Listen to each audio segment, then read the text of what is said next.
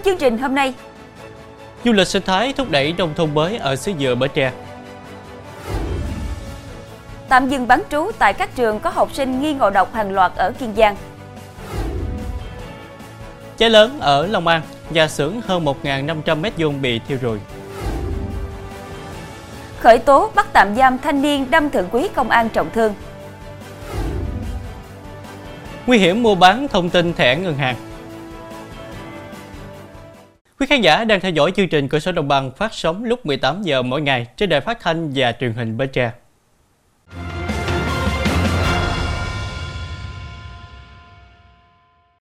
Thưa quý vị, Bến Tre đang dành nhiều sự quan tâm đến phát triển du lịch sinh thái, hướng tới mục tiêu thu về hàng triệu USD mỗi năm. Đáng chú ý, sự đóng góp của các hợp tác xã đang giúp nhiều địa phương xây dựng thành công sản phẩm kinh tế chủ lực, thay đổi diện mạo nông thôn mới. Bến Tre là một trong 13 tỉnh thuộc vùng đồng bằng sông Cửu Long, nằm cuối nguồn sông Cửu Long, tiếp giáp với Biển Đông và được hình thành bởi ba dải cù lao lớn, gồm cù lao Bảo, cù lao Minh và cù lao An Hóa. Ngoài hệ thống sông rạch chằng dịch, tỉnh còn có ruộng vườn cùng với những dải rừng ngập mặn ở ven biển và các cửa sông đã tạo ra bức tường xanh bảo vệ hệ sinh thái ven biển. Nhận thấy tiềm năng đó, nhiều hợp tác xã trên địa bàn đã nhanh chóng bắt nhịp xu thế để thu về những thành công rất tích cực.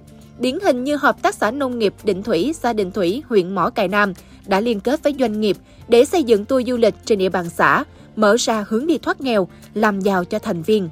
Từ những lá cờ đầu như vậy, tỉnh Bến Tre đang dành nhiều nguồn lực và sự quan tâm đến phát triển du lịch sinh thái với mục tiêu cốt lõi là thích ứng biến đổi khí hậu, nâng cao hiệu quả sản xuất, gia tăng thu nhập cho người dân, qua đó xây dựng nông nghiệp, nông thôn bền vững. Chuyển sang thông tin đang thu hút sự quan tâm của dư luận. Lực lượng chức năng tỉnh Bến Tre đã tìm thấy thi thể người vợ trong vụ ô tô lấn đường tông xe máy trên cầu Hàm Luông, hất văng nạn nhân xuống sông. Hiện thi thể chị Thạch Thị Hà, 27 tuổi, quê Trà Vinh, đã được gia đình đưa về quê an táng. Được biết, trưa ngày 15 tháng 11, anh Trầm Hữu Hồ chở chị Thạch Thị Hà từ huyện Cầu Ngang, tỉnh Trà Vinh đi thành phố Hồ Chí Minh để xin việc làm. Theo anh Hồ, thời điểm trên anh chạy xe máy qua cầu Hàm Luông hướng từ huyện Mỏ Cày Bắc qua thành phố Bến Tre. Khi đến giữa cầu, anh dừng xe lại để lấy hai ly nước sâm ra uống. Chưa kịp uống thì bất ngờ một chiếc xe bốn chỗ từ bên kia đường lao sang tông thẳng vào vị trí anh đang đậu xe, khiến cả hai vợ chồng văng ra khỏi thành cầu. Vợ anh bị rớt xuống sông Hàm Luông, mất tích. Còn anh may mắn nắm vào một ống mũ bên thành cầu và được người dân kéo lên đưa đi cấp cứu. Chiếc xe máy bị kẹp vào lan can cầu. Đến cuối ngày hôm qua, lực lượng chức năng đã tìm thấy thi thể chị Hà và gia đình đã đưa thi thể về quê an táng. Thưa quý vị, liên quan vụ học sinh tại trường tiểu học trên địa bàn thành phố Rạch Giá, tỉnh Kiên Giang nhập viện nghi ngộ độc thực phẩm, các trường này đã tạm thời dừng việc dạy bán trú, học sinh chuyển sang học hai buổi. Đồng thời, cơ quan chức năng đã đình chỉ hoạt động của cơ sở cung cấp thức ăn cho các trường tiểu học. Thành phố Rạch Giá cũng đã tổ chức đoàn đến kiểm tra những công việc chuyên môn của cơ sở nấu ăn. Theo ông Đặng Văn Bình, Phó Chi cục trưởng Chi cục An toàn vệ sinh thực phẩm, Sở Y tế tỉnh Kiên Giang, tính đến 17 giờ chiều qua, Sở ghi nhận 87 học sinh nghi ngộ độc thực phẩm, trong đó 78 học sinh điều trị tại Bệnh viện Sản Nhi Kiên Giang, 9 học sinh có triệu chứng nhẹ được gia đình chăm sóc, điều trị tại nhà. Học sinh nghi ngộ độc thực phẩm ở các trường gồm trường tiểu học Mạc Đỉnh Chi 31 em, trường tiểu học Trần Văn Ơn 47 em, trường tiểu học Lê Văn Tám 3 em. Thức ăn các em ăn gồm có canh chua, bắp cải, đậu bắp, khóm, cá chả, thịt heo khìa, cơm trắng, mít, mì tươi nấu rau củ. Cũng theo báo cáo, nơi cung cấp thức ăn cho trường là cơ sở nấu ăn CT ở phường Vĩnh Lợi, thành phố Rạch Giá. Các cơ quan chức năng đang tiến hành lấy mẫu thực phẩm nghi ngờ gây ngộ độc để điều tra làm rõ nguyên nhân. Thời gian tới, thành phố Rạch Giá tăng cường chỉ đạo kiểm tra và hậu kiểm đối với tất cả các cơ sở cung cấp dịch vụ nấu ăn trên địa bàn. Trong đó có cả kiểm tra theo kế hoạch và kiểm tra đột xuất nhằm hạn chế, ngăn chặn, xử lý các cơ sở vi phạm về vệ sinh an toàn thực phẩm, bảo vệ sức khỏe người dân. Tiếp nối với thông tin về quả quạng, sau tiếng nổ, kho chứa vật tư nuôi trồng thủy sản của một hộ kinh doanh ở phường 7, thành phố Cà Mau, tỉnh Cà Mau cháy lớn, ước thiệt hại hàng tỷ đồng. Rất may không có thương vong về người. Cơ quan chức năng đang điều tra làm rõ nguyên nhân vụ cháy và thống kê thiệt hại cụ thể. Thông tin ban đầu vào khoảng 17 giờ chiều qua, nhiều người dân hốt hoảng khi nghe tiếng nổ lớn và cột khói đen cao hàng chục mét phát ra từ kho chứa vật tư nuôi trồng thủy sản của ông Lê Trung Hiếu, sinh năm 1976, có địa chỉ tại khóm 8, phường 7. Công an phường 7 nhanh chóng có mặt tại hiện trường để phối hợp cùng các ngành chức năng tiến hành chữa cháy. Rất may, sự cố không gây thiệt hại về người, nhưng khiến nhiều vật tư nuôi trồng thủy sản trong kho của gia đình ông Hiếu bị hư hỏng nặng. Đến hơn 19 giờ, đám cháy đã được khống chế. Nguyên nhân và thiệt hại của vụ hỏa hoạn trên đang được cơ quan chức năng điều tra làm rõ. Tại Long An, vào hôm qua cũng xảy ra một vụ cháy lớn tại nhà xưởng của công ty trách nhiệm hữu hạn Thanh Thủy DH, tọa lạc ấp 4 xã Đức Hòa Đông, huyện Đức Hòa. Quả quạng đã thiêu rụi toàn bộ nhà kho hơn 1.500 m2 cùng hàng trăm tấn sản phẩm. Khoảng 8 giờ hôm qua, nhân viên công ty trách nhiệm hữu hạn Thanh Thủy DH phát hiện lửa từ cơ sở sản xuất. Lực lượng bảo vệ công ty sử dụng dụng cụ chữa cháy tại chỗ để dập lửa, nhưng trong thời gian ngắn, đám cháy bùng phát lớn, khói đèn bao phủ toàn bộ công ty, nguy cơ cháy sang những khu vực lân cận. Nhận tin báo, lực lượng cảnh sát phòng cháy chữa cháy, cứu nạn cứu hộ khu vực huyện Đức Hòa phối hợp xe chữa cháy khu công nghiệp nhanh chóng có mặt, triển khai phương án chữa cháy. Sau hơn khoảng 3 tiếng nỗ lực dập lửa, đám cháy đã được khống chế. Tuy nhiên, hỏa hoạn thiêu rụi toàn bộ nhà kho khoảng 1.500 m2 cùng nhiều hàng hóa, vật liệu, hạt nhựa. Công an huyện Đức Hòa đã phân công điều tra viên xuống tham gia phối hợp khám nghiệm hiện trường để làm rõ nguyên nhân. Thưa quý vị, trong khuôn khổ dự án giảm rác thải nhựa đại dương, tổ chức WWF Việt Nam phối hợp Phòng Tài nguyên và Môi trường thành phố Phú Quốc, tỉnh Kiên Giang lắp thí điểm hệ thống 6 camera giám sát hành vi dứt rác thải sinh hoạt trên địa bàn phường Dương Đông. Theo địa phương, việc lắp đặt thêm camera giám sát độ rác thải bừa bãi nhằm răng đe và kiểm soát tốt rác thải. 6 camera này đã hoàn thành lắp đặt ở khu vực chợ Dương Đông, cầu Nguyễn Trung Trực và trên tuyến đường Trần Phú, đoạn gần sân bay Phú Quốc. Sau khi lắp đặt camera, địa phương cũng bố trí các thùng rác đặt gần đó để người dân bỏ rác đúng nơi, đúng chỗ. Hiện nay mỗi ngày thành phố Phú Quốc phát sinh khoảng 180 tấn rác thải sinh hoạt. Con số này được đưa về tập kết, xử lý lại tại bãi rác tạm Đồng Cây Sao, xã Cửa Dương. Theo địa phương, việc lắp đặt thêm camera giám sát độ rác thải bừa bãi nhằm tạo sự răng đe và kiểm soát tốt rác thải. Thành phố Phú Quốc cũng áp dụng mức xử phạt 100.000 đồng đến 2 triệu đồng một lần nếu bỏ rác không đúng chỗ. Hành vi chôn lắp chất thải sắn trái phép tùy theo trường hợp sẽ bị xử phạt từ 2 triệu đến 1 tỷ đồng. Trong phần sau sẽ có Cháy cửa hàng sửa xe ở Quảng Ninh, nhiều ô tô bị thiêu rụi. Shipper dùng kìm cộng lực cắt khóa hàng loạt nhà dân ở Hà Nội để trộm cắp.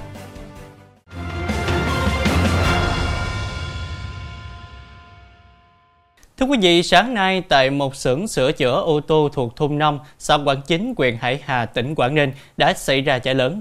Khi thấy ngọn lửa bốc lên, chủ và nhân viên cửa hàng đã di chuyển ô tô ra ngoài, tuy nhiên vẫn còn nhiều xe bị thiêu rụi. Vụ cháy xảy ra vào khoảng 9 giờ sáng nay tại gara ô tô Tuấn Hưng thuộc thôn 5 xã Quảng Chính, huyện Hải Hà. Khi thấy ngọn lửa bốc lên từ bên trong, chủ và nhân viên trong xưởng đã nhanh chóng di chuyển ô tô ra ngoài. Tuy nhiên, do ngọn lửa lan nhanh nên đã thiêu rụi 4 năm chiếc xe ô tô đang trong quá trình sửa chữa tại đây. Rất may, vụ hỏa hoạn không gây thiệt hại về người. Nhận được tin báo, lực lượng phòng cháy chữa cháy của địa phương đã quy động 4 xe chữa cháy và hàng chục cán bộ chiến sĩ để dập lửa. Sau gần một giờ, đám cháy ở gara nêu trên mới được dập tắt. Hiện cơ quan chức năng huyện Hải Hà đang phối hợp điều tra làm rõ nguyên nhân vụ hỏa hoạn để xử lý theo quy định của pháp luật. Thưa quý vị, Công an quận Hà Đông phối hợp với Phòng Cảnh sát Hình sự Công an thành phố Hà Nội đã bắt giữ Bùi Ngọc Sơn, 21 tuổi, quê Thái Bình, là nam shipper gây ra hàng loạt vụ phá khóa cửa nhà dân, trộm cắp tài sản gây xôn xao dư luận thời gian qua. Trước khi ra tay, để chắc chắn không có người ở trong nhà, Sơn bấm chuông nhiều lần. Nếu không có người trả lời, đối tượng sẽ thực hiện hành vi cắt phá khóa đột nhập. Bước đầu, Sơn khai nhận do thu tiền khi chơi cờ bạc trực tuyến tài xỉu, nên sinh ý định trộm cắp tài sản để lấy tiền nạp vào tài khoản game. Ngoài ra, làm nhân viên giao hàng nên Sơn thông thuộc các tuyến đường ở nhiều quận trên địa bàn thành phố Hà Nội và vào buổi trưa, các con ngõ thường vắng người qua lại nên đã dùng kim cộng lực phá cửa để trộm cắp. Bên cạnh đó, khi trộm cắp tài sản, Sơn mặc quần áo shipper nên người dân ít để ý và nghi ngờ. Đồng thời, để chắc chắn không có người ở nhà, Sơn bấm chuông nhiều lần. Công an quận Hà Đông cũng làm rõ với thủ đoạn trên, Sơn thực hiện hàng loạt vụ trộm cắp tài sản ở nhiều quận trên địa bàn thành phố Hà Nội. Thưa quý vị, cơ quan cảnh sát điều tra công an tỉnh Hà Tĩnh đã ra quyết định khởi tố bị can, bắt tạm giam Trần Trọng Gia Bảo, 26 tuổi, ngụ xã Xuân Hồng, huyện Nghi Xuân, tỉnh Hà Tĩnh về tội giết người. Trước đó, do sử dụng cỏ Mỹ thời gian dài, thần kinh Bảo không ổn định nên đã dùng kéo đâm thượng quý Trần Trung Hiếu, cán bộ công an xã Xuân Hồng khi bị phát hiện nhận ma túy từ một người khác. Theo điều tra, gần 16 giờ ngày 13 tháng 11 tại đền chợ củi, huyện Nghi Xuân, Thượng úy Hiếu và một cán bộ công an xã Xuân Hồng tiếp cận Trần Trọng Gia Bảo vì nghi mua bán ma túy. Bảo tháo chạy đến quầy bán hàng mã cách đó 5 mét, cầm kéo quay trở lại, đâm nhiều nhát vào vùng cổ và người của Thượng úy Hiếu. Tổ công tác công an huyện Nghi Xuân sau đó chia làm hai mũi ập tới khống chế Bảo.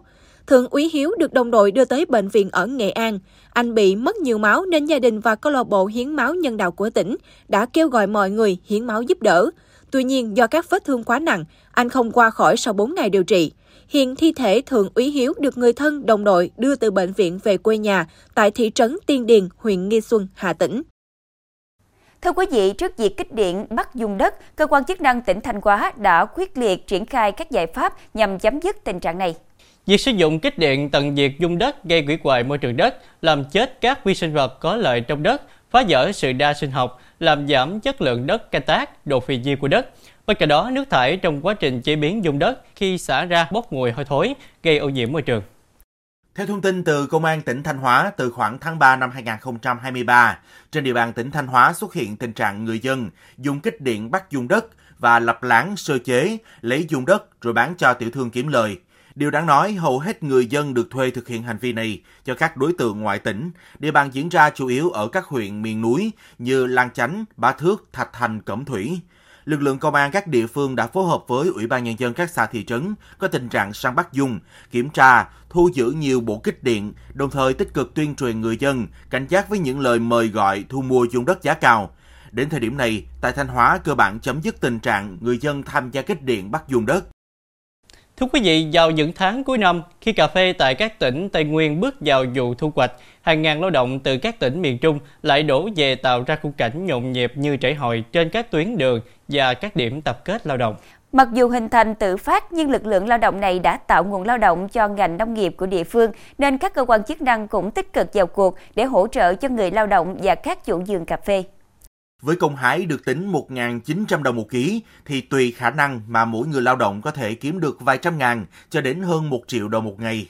Vụ thu hoạch cà phê Tây Nguyên kéo dài từ cuối tháng 10 cho đến khoảng giữa tháng 12 năm 2023. Dọc tuyến quốc lộ 24 kết nối giữa hai tỉnh Con Tum và Quảng Ngãi, có hàng đoàn người đổ về mỗi ngày suốt từ đầu tháng 10 đến nay. Với hành trang là các vật dụng sinh hoạt thiết yếu, họ về các điểm tập kết tại trung tâm các huyện, xã có diện tích cà phê lớn của tỉnh Con Tum như Đắc Hà, Đắc Lê, Tu Mơ Krong, tạo nên khung cảnh chợ lao động nhộn nhịp. Được biết, các chợ lao động được hình thành một cách ngẫu nhiên từ nhiều năm trước và nở rộ vào hai năm trở lại đây khi diện tích và sản lượng thu hoạch cà phê tăng đột biến, trong khi lực lượng lao động tại chỗ của các địa phương chỉ đáp ứng được 40% nhu cầu. Trong phần sau của chương trình, Campuchia khánh thành sân bay lớn nhất từ trước tới nay. Nguy hiểm mua bán thông tin thẻ ngân hàng.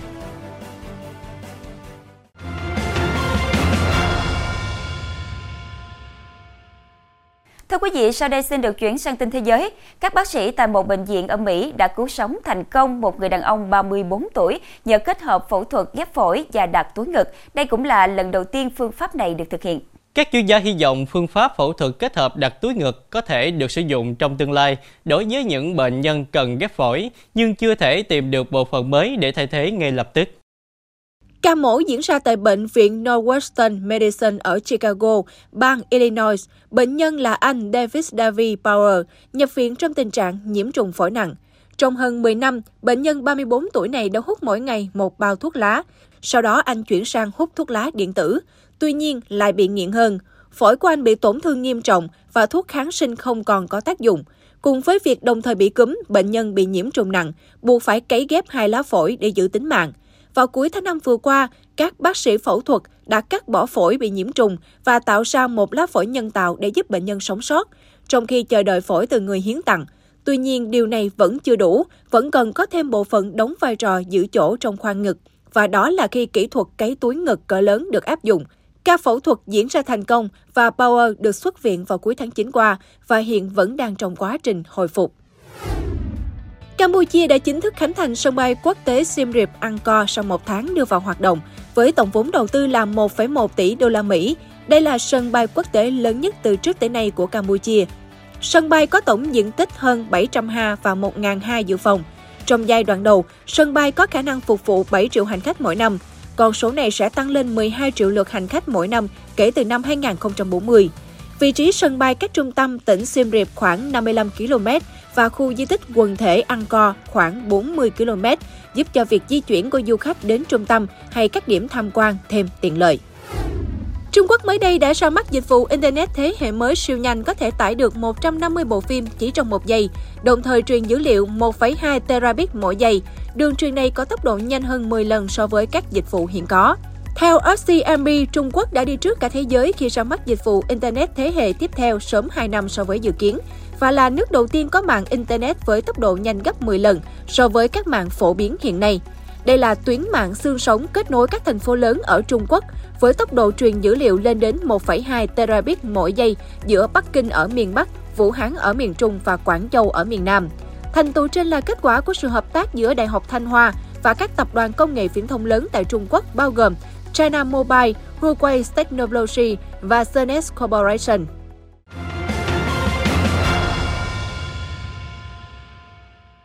Thưa quý vị, hành vi thu thập thông tin, mua bán thông tin tài khoản ngân hàng đang có xu hướng gia tăng. Trong đó đã có nhiều trường hợp sử dụng tài khoản ngân hàng không chính chủ để lừa đảo, lạm dụng tín nhiệm chiếm đoạt tài sản, thậm chí là dùng để giao dịch trong những hoạt động phi pháp khác như rửa tiền, buôn lậu. Chương trình hôm nay vừa có ghi nhận nóng về thực trạng đáng báo động này. Phòng Cảnh sát Hình sự Công an tỉnh Nghệ An vừa triệt phá thành công một đường dây mua bán trái phép thông tin về tài khoản ngân hàng nhằm lừa đảo chiếm đoạt tài sản. Đường dây bao gồm 8 đối tượng, cầm đầu là Phạm Ngọc Đạt, 21 tuổi, ngụ thị trấn Anh Sơn, huyện Anh Sơn, tỉnh Nghệ An. Thủ đoàn của Đạt là loan tin tới nhiều người về việc có nhu cầu mua lại thông tin tài khoản ngân hàng nhằm chạy các chương trình quảng cáo với giá 1 triệu 500 ngàn đồng một tài khoản. Khi người nào đồng ý bán thông tin cho Đạt, Đạt sẽ chủ động liên hệ với các đối tượng tại nước ngoài và bán lại với giá 4 triệu đồng một tài khoản. Thì em tìm được người có nhu cầu bán tài khoản thì em nói là làm để bán lại cho người mọi người chạy quảng cáo. Quá trình điều tra, bước đầu cơ quan công an xác định nhóm của Đạt đã lừa đảo mua lại thông tin của 23 tài khoản ngân hàng Đáng nói, tất cả các tài khoản sau khi được đạt bán cho đối tượng ở Campuchia đều sử dụng để lừa đảo chiếm đoạt tài sản trên không gian mạng với lượng tiền giao dịch lên đến 200 tỷ đồng một tài khoản. Theo đánh giá của cơ quan công an, hiện nay với thủ đoạn lừa mua tài khoản để chạy quảng cáo, nếu người dân không cảnh giác rất dễ bị sập bẫy. Các đối tượng phạm tội lừa phỉnh một số thanh niên trẻ rằng là mua tài khoản ngân hàng để chạy quảng cáo, nhưng thực tế các cái tài khoản ngân hàng dùng uh, mà mà những cái người dân mua bán ở đó hầu hết bán cho bọn tội phạm để sử dụng vào mục đích lừa đảo. Để có thể mua được thông tin tài khoản ngân hàng, các đối tượng có rất nhiều kịch bản để dẫn dụ con mồi. Để lấy được lòng tin của người bán, đối tượng Vũ Đức Anh đã nói dối là mua nhiều tài khoản ngân hàng để phục vụ việc thanh toán tiền trên mạng và chạy quảng cáo nhận thấy việc bán thông tin tài khoản ngân hàng có lợi nhuận cao, không tốn chi phí và không mất nhiều thời gian. Đức Anh đã khuyến khích mọi người mở nhiều tài khoản và thu mua không giới hạn. Mỗi một tài khoản, Đức Anh trả 400.000 đồng, sau đó bán ra với giá 1 triệu đồng một tài khoản. Đức Anh đã thu lời bất chính số tiền 1 tỷ đồng từ việc mua bán tài khoản ngân hàng. Việc mua bán thông tin tài khoản ngân hàng nhằm kiếm lợi được ạ. Thế đây là tôi đã thuê chị Nguyễn Thị Phương Anh uh, thuê các bạn sinh viên trên địa bàn thành phố Hà Nội đi mở tài khoản và thu mua lại. Thực tế, đã có nhiều người được thuê mở tài khoản, thẻ ngân hàng, thường là học sinh, sinh viên, người lao động có thu nhập thấp, ít hiểu biết về pháp luật. Họ gần như không biết đến những rắc rối về pháp luật có thể xảy ra nếu đứng tên mở thẻ ATM rồi bán lại cho người khác. Do SIM được sử dụng đăng ký với ngân hàng là SIM rác, nên sau khi thực hiện trót lọt các phi vụ lừa đảo, kẻ lừa đảo bỏ luôn SIM để xóa dấu tích. Người cho thuê tên mở tài khoản và thẻ cũng không biết có giao dịch xảy ra. Hành vi này các đối tượng sẽ lợi dụng để Ờ, mở các tài khoản ngân hàng ở các ngân hàng khác nhau, sau đó thì bán cho các đối tượng để thực hiện hành vi uh, vi phạm pháp luật và đặc biệt là cái hành vi lừa đảo trên mạng xã hội mà thời gian qua nó diễn ra rất phức tạp.